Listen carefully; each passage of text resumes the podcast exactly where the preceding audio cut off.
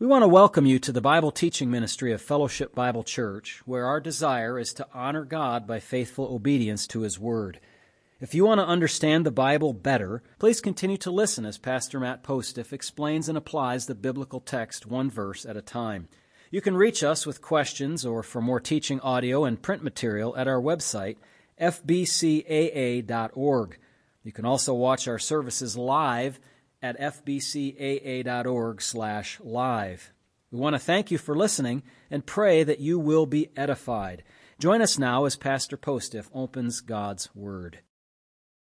We are going to turn our Bibles to Acts chapter 1 again this evening, Acts chapter 1, and uh, we won't be able to finish the chapter, but we will be able to, uh, as they say, take another whack at it.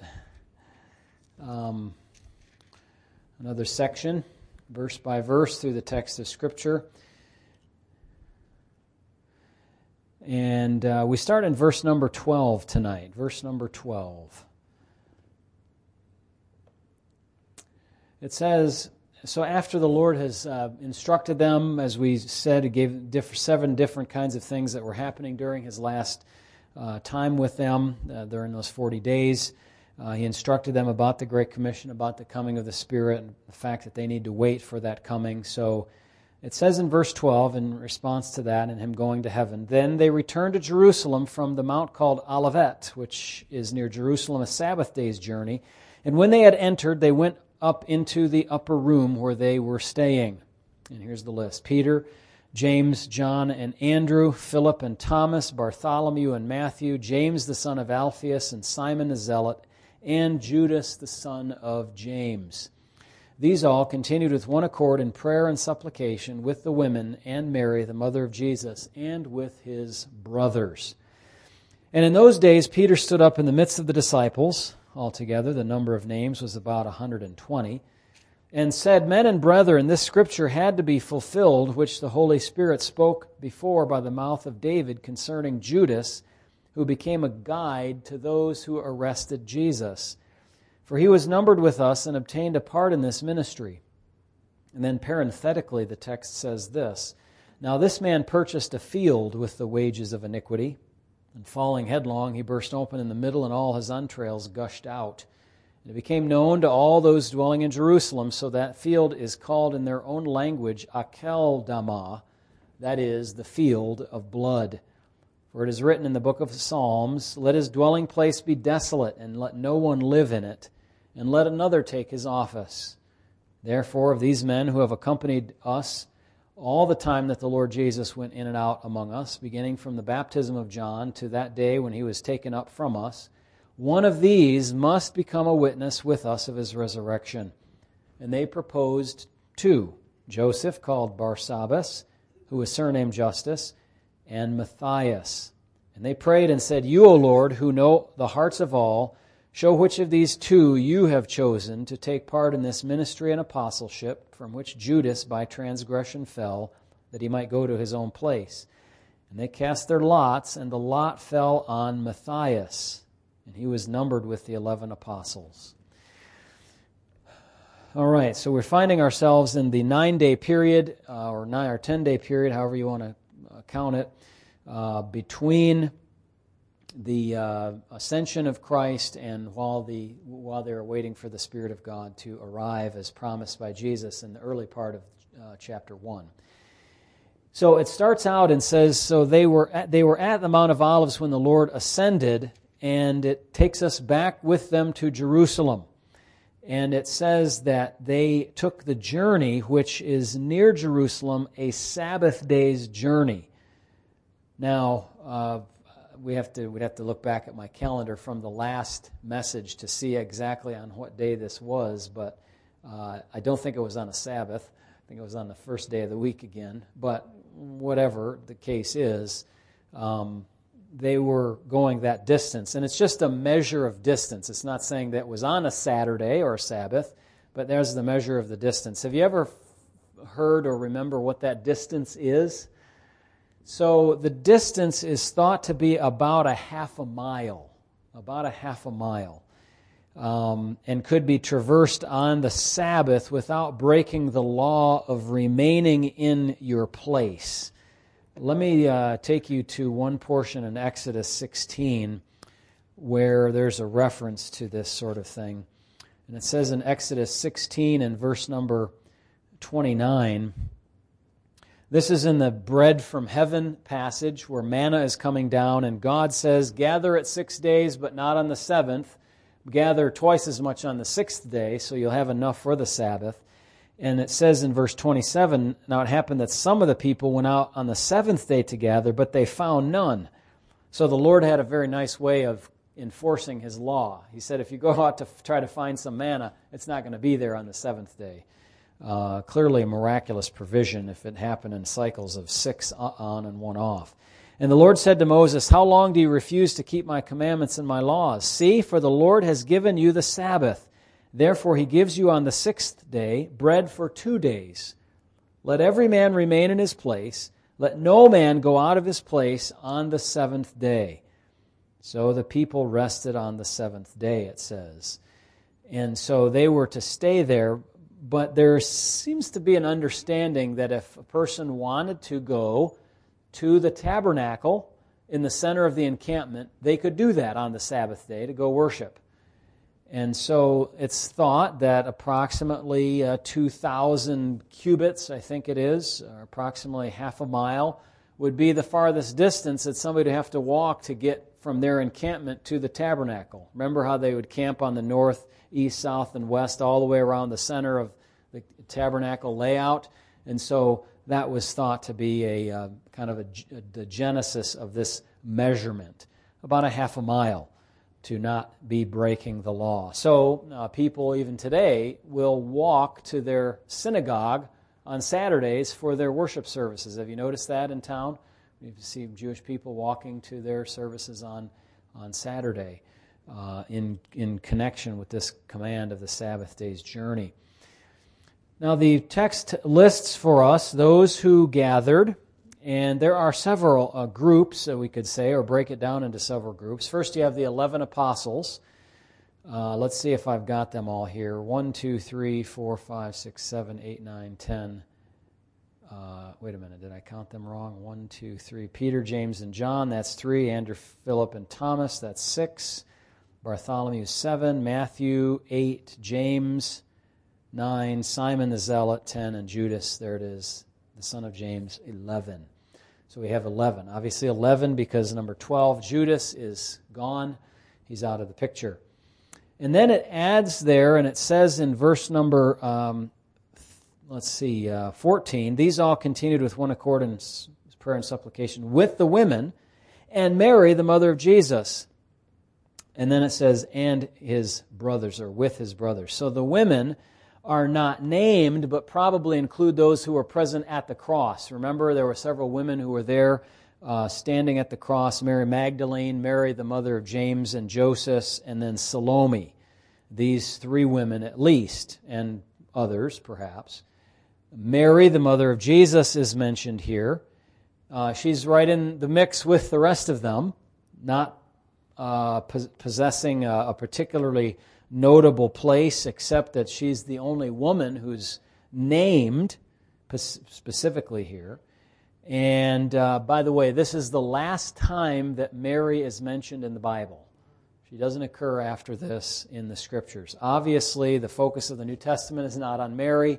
We need to make that clear uh, for some of our friends who uh, get confused about that. And then it talks about Jesus' brothers. Again, unnamed, but we know that they were James, Joseph, or Joseph, Simon, and Judas. So four brothers. He also had sisters, but they're not mentioned here. These were Mary's naturally born sons with Joseph.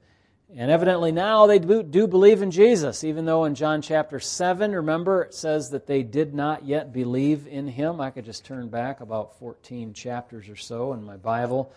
Go to Acts, or rather, John chapter 7, verse 3, or verse 5, rather. For even his brothers did not believe in him. Even his brothers did not believe in him. But uh, it seems that that changed by now, and they were associating with the Christians that were there. Um, now, notice in verse 15 it says the names number of names was about 120. So obviously we have 11, three women, that's 14, Mary 15, uh, the brothers, four is 19. So we have one sixth or so of the names of the people uh, that were here. I do notice, though, uh, that they did know who was in the church and who was outside of the church. There is a, an idea of a membership roll. Whether it was written down like we have it or whether it was in people's heads collectively, that's a different matter. But they knew who was with them and who wasn't with them. And that is the, the beginning of what we do when we have a formal membership. We know who's in and who's not in. Well, anyway, um, I should note here that this group is not a church, is not a church yet. Why is that not a church? Well, who was their pastor? We don't, there's nobody called out here. In fact, one of the apostles didn't end up being the pastor of the Jerusalem church. Remember James was? James wasn't one of the apostles. Uh, we see that in Acts 15. There's no leadership structure, there's no organization, there's no practice or worship of the, uh, of the Lord through ordinances. And most importantly, we know it's not a church because a key ministry was missing. What's that? Yeah, the, the ministry of the Holy Spirit wasn't there yet because he hadn't come. They were waiting for him. So the church could not have begun until that occurred. That's a clear delineation or kind of a new point, a point in time in which something new is being done, uh, new is happening, and so we, we weren't there yet. So they were waiting to be fully invested with the power required for them to be proper witnesses for Jesus, and that hadn't happened yet. Now, they received the command in Acts 1 4. He commanded them not to depart from Jerusalem, but to wait for the promise of the Father, which you have heard from me. And then he says, You shall be baptized with the Holy Spirit not many days from now. So uh, he said to them to wait for the promise. Now, what did their waiting look like? We're waiting. We're waiting. no, it didn't look like that. It says that they prayed. They prayed. Sometimes you are in a waiting mode. You're waiting for your child to come out of school to get into the car. You're waiting at the doctor's office. You're waiting, whatever. What can you be doing while you're waiting? Praying. Yeah, waiting all the time. And sometimes, if you learn that grace, you're, gr- you're glad to be in a long line because then you get more time to pray. It doesn't always happen, though, right? We want to be you know, in and out, and I have to wait, and well, why are these people taking so long, and so on and so forth. But they were waiting and praying. Um, so they were doing very something very profitable as they were waiting. I think this has application too to our, our, our older folks who say, "Why am I still here?" Like Mrs. Sachs, and before her, Pastor Sachs, and before them, every generation of people who lived to a greatly advanced age. Why does the Lord still have me here? I'm waiting to go to heaven well, you can be productive while you're waiting, even if you can't do a ton of other things. So we'll all learn that by and by if the Lord tarries and keeps us here long enough. So the time that they were there is marked by three items. I've broken this down. It says um, they continued, first of all. They were with one accord, second of all. And third of all, they were in prayer. Prayer and supplication, some Greek texts add. So, those three things, just meditate on those for a moment with me. They continued. They continued, busily engaged in and devoted to prayer. They were persisting in it. This was a revival before revivals were cool. You know, this is the uh, like the Asbury thing that was going on here in recent weeks, I guess. You know, this this was a 24/7 prayer meeting or around the clock prayer time. Of course, we understand they had to live, they had to eat, they had to drink, they had to do their different functions, maybe work some, but So it was not nonstop prayer, but they continued busily engaged in the business of prayer. That's a blessing to be able to do that. You can't always do that in life. There are different seasons in your life. You have children, you have work. Uh, you know, people look forward to retirement because they can do everything else they want to do, but I don't hear many people saying, Boy, I can't wait till I can retire so I can pray more. Maybe that would be a good thing to do. Um, so they continued. And they continued, secondly, with one accord. This is, uh, uh, I think it's the word homothumadon. It's a fascinating little word to pronounce in Greek, but it means one purpose or one mind. They were united in their goal to honor the Lord by faithful obedience to his command to be witnesses to his resurrection. But they knew they had to wait for a time before that program began but they were united in that waiting. They were united with a single purpose, with a desire, a single minded desire. I, I, I, have to say something about this because it would do well for us to consider whether we are of one mind. One mind. I'll tell you one area which really has been highlighted to me in the recent years where we are not of one mind. And, and it's got to do with this whole political thing. It's not, I'm not saying that there, how can I say this?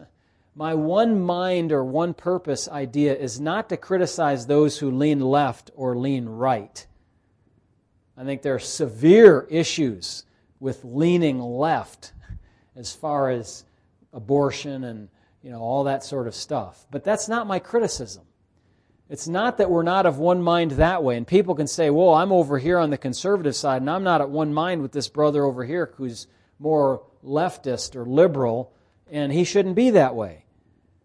No, what I'm saying is if you just pop up one level of abstraction from that, there are there's a whole other mind that you can have, and that is the mind of Christ over here, which is not this conservative mind or this leftist mind.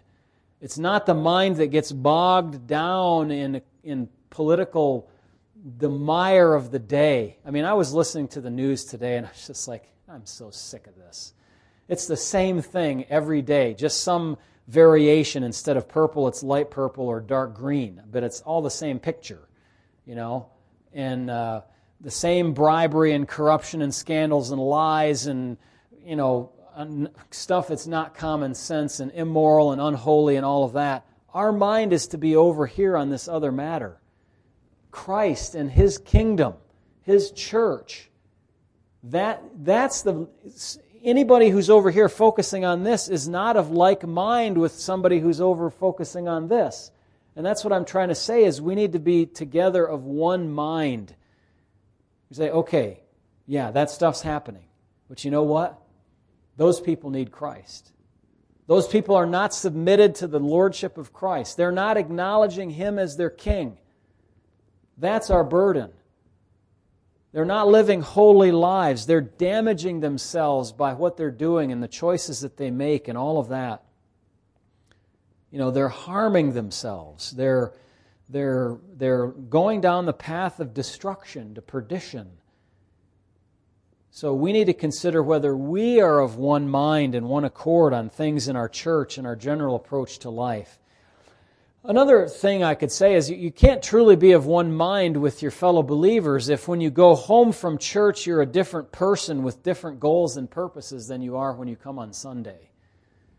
I'm not talking about the typical, you know, well-worn uh, idea of, you know, you have you're a hypocrite, you have a mask on, you come to church and you look different than every other you know time during the week that you live that's connected to it but it's it's bigger than that it's that you know you have the purpose the direction the single-mindedness you say when you're with your people at church but then when you go your purpose is career advancement money you know family.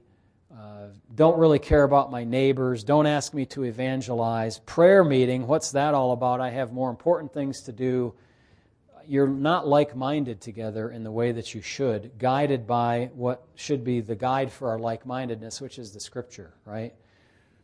Um, so if you have widely different goals in your private life than in your, the life you present to fellow Christians, something is wrong. What if your life goals diverge from Scripture, which is the constant source of like mindedness? One mind means one mind, not double mind, not split mind. If the mindset we are supposed to have is that we must be witnesses for Christ, we should actually do that in our whole life private life, public life, Christian life, which should all be one life because we have one mind with our fellow believers. So we should be united in that regard. So they continued with one mind or one accord. And then thirdly, they did so in prayer. Um, and if you have a New King James, it will say with prayer and supplication. And that is because some Greek manuscripts add the word supplication. They, uh, but the, um, the, how can I say, the uh, Alexandrian texts, some of the Greek texts that are considered by scholars to be better, I'm not making a judgment call on that right now, I'm just saying what they consider to be better, don't have the words and supplication. So, in prayer, and prayer includes things like what I said in the opening of my prayer. We worship God because He's worthy. Um, we confess to God because we're sinners. We uh, give thanks to God because He's gracious. We uh, make requests of God because He's able to answer those requests. Uh, we request for ourselves. We request for others. That would be like intercession or appeal on behalf of other people. That's what they were doing. And I bet they were asking, Lord, please quickly send that Holy Spirit gift that you were talking about. Please help us to walk in a way that we should walk. Help us to be holy. Help us to honor the memory of the one who died and rose again for us. Later on, the church gets together and um, they, uh, after they've been persecuted, they raise their voice to God with one accord, Acts 4.24 and address God as the creator of all things and, and recite Psalm 2 why do the people rage against the Lord and against your Christ and all of that. And then it says, um, Now, Lord, look on their threats and grant your servants that with all boldness they may speak your word. You know, stretch out your hand to heal, and signs and wonders, and uh, through the name of your holy servant Jesus. And so they were concerned that they would be able to speak his word in that portion, I think probably in this portion as well, that was not far from their minds. And so they prayed that way. So they received the command to wait, and while they waited, they prayed. And this is how they prayed continually with one accord and, and in prayer, worship, confession, adoration, supplication, thanksgiving, all that sort of stuff. Um, let me give a couple notes then on corporate prayer here. Much of this section of Acts is not directly or even remotely applicable to us. When I say this section, I'm referring to the whole from 12 to 26. How many times are we going to have to pick an apostle in this church? Zero. How many times are we going to cast lots to make a decision? We're not going to cast lots, friends. Not as long as I'm here, okay? I mean, uh, not for some kind of important decision, all right? Somebody will probably try to craft some situation where you're like, throw the dice, Pastor, just pick it. You know, well, we'll I'll show you something about that in just a moment. But um, so I'm saying some of this doesn't just doesn't apply to us, but some of it does because the first believers in Jesus gave us a pattern to follow when they prayed. They didn't start by having a preaching service. They didn't start by having Sunday school. They didn't start by having a potluck lunch. They didn't stop by having a home Bible study. They had a prayer meeting. They had a prayer meeting. So, why is the prayer meeting the least attended and least popular meeting in all of church history? I wonder. Do you wonder? I kind of wonder. Um, they put a priority on this. I think we should probably put a priority on this. We need more prayer in our lives. You know, their, their model of prayer is typical believers in distress or danger, but when danger, distress passes, why prayer passes. Um, we need to be more devoted to it uh, and with like mind. Well, let's see. I've got so much more here. I've only gone through two pages. Um, let me just mention quickly um, there, there was, in, in the time past when we studied this portion of Scripture, there was a question, and I don't remember all the context of it, but I had it in my notes, so I thought I'd bring it again here. And the question had to do with the participation of women in the prayer meeting.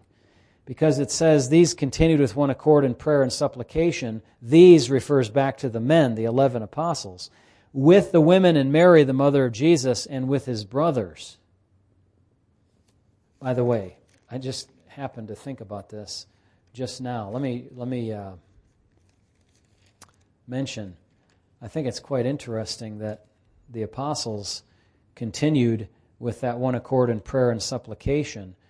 And then it says um, in Acts chapter 6, when they were being uh, when they had the trouble with the widows being served improperly about the food matter there, um, it says it's not desirable that we should leave the word of God to serve tables, verse uh, 2 of chapter 6. And then Acts 6 4, you, you know, you pick out deacons, that's what happened there. Verse 4, but we will give ourselves continually to prayer and the ministry of the word. To prayer and the ministry of the word. And they began that way. It's a blessing to be to me to be able to have faithful men who I can say, "Hey, work on that project that we have over there in Ypsilanti." I don't have to be there all the time. I come home, I can work in the Word like for this, have some prayer, so that I don't get caught up all the time. I get caught up a lot of the time, but not all the time in uh, in physical projects and different things that have to happen around the buildings and and uh, practical things like that. But, anyways, back to this. Um, we have the women and Mary, the mother of Jesus, with his brothers. I find it difficult to believe that the women didn't have any part in the prayer time.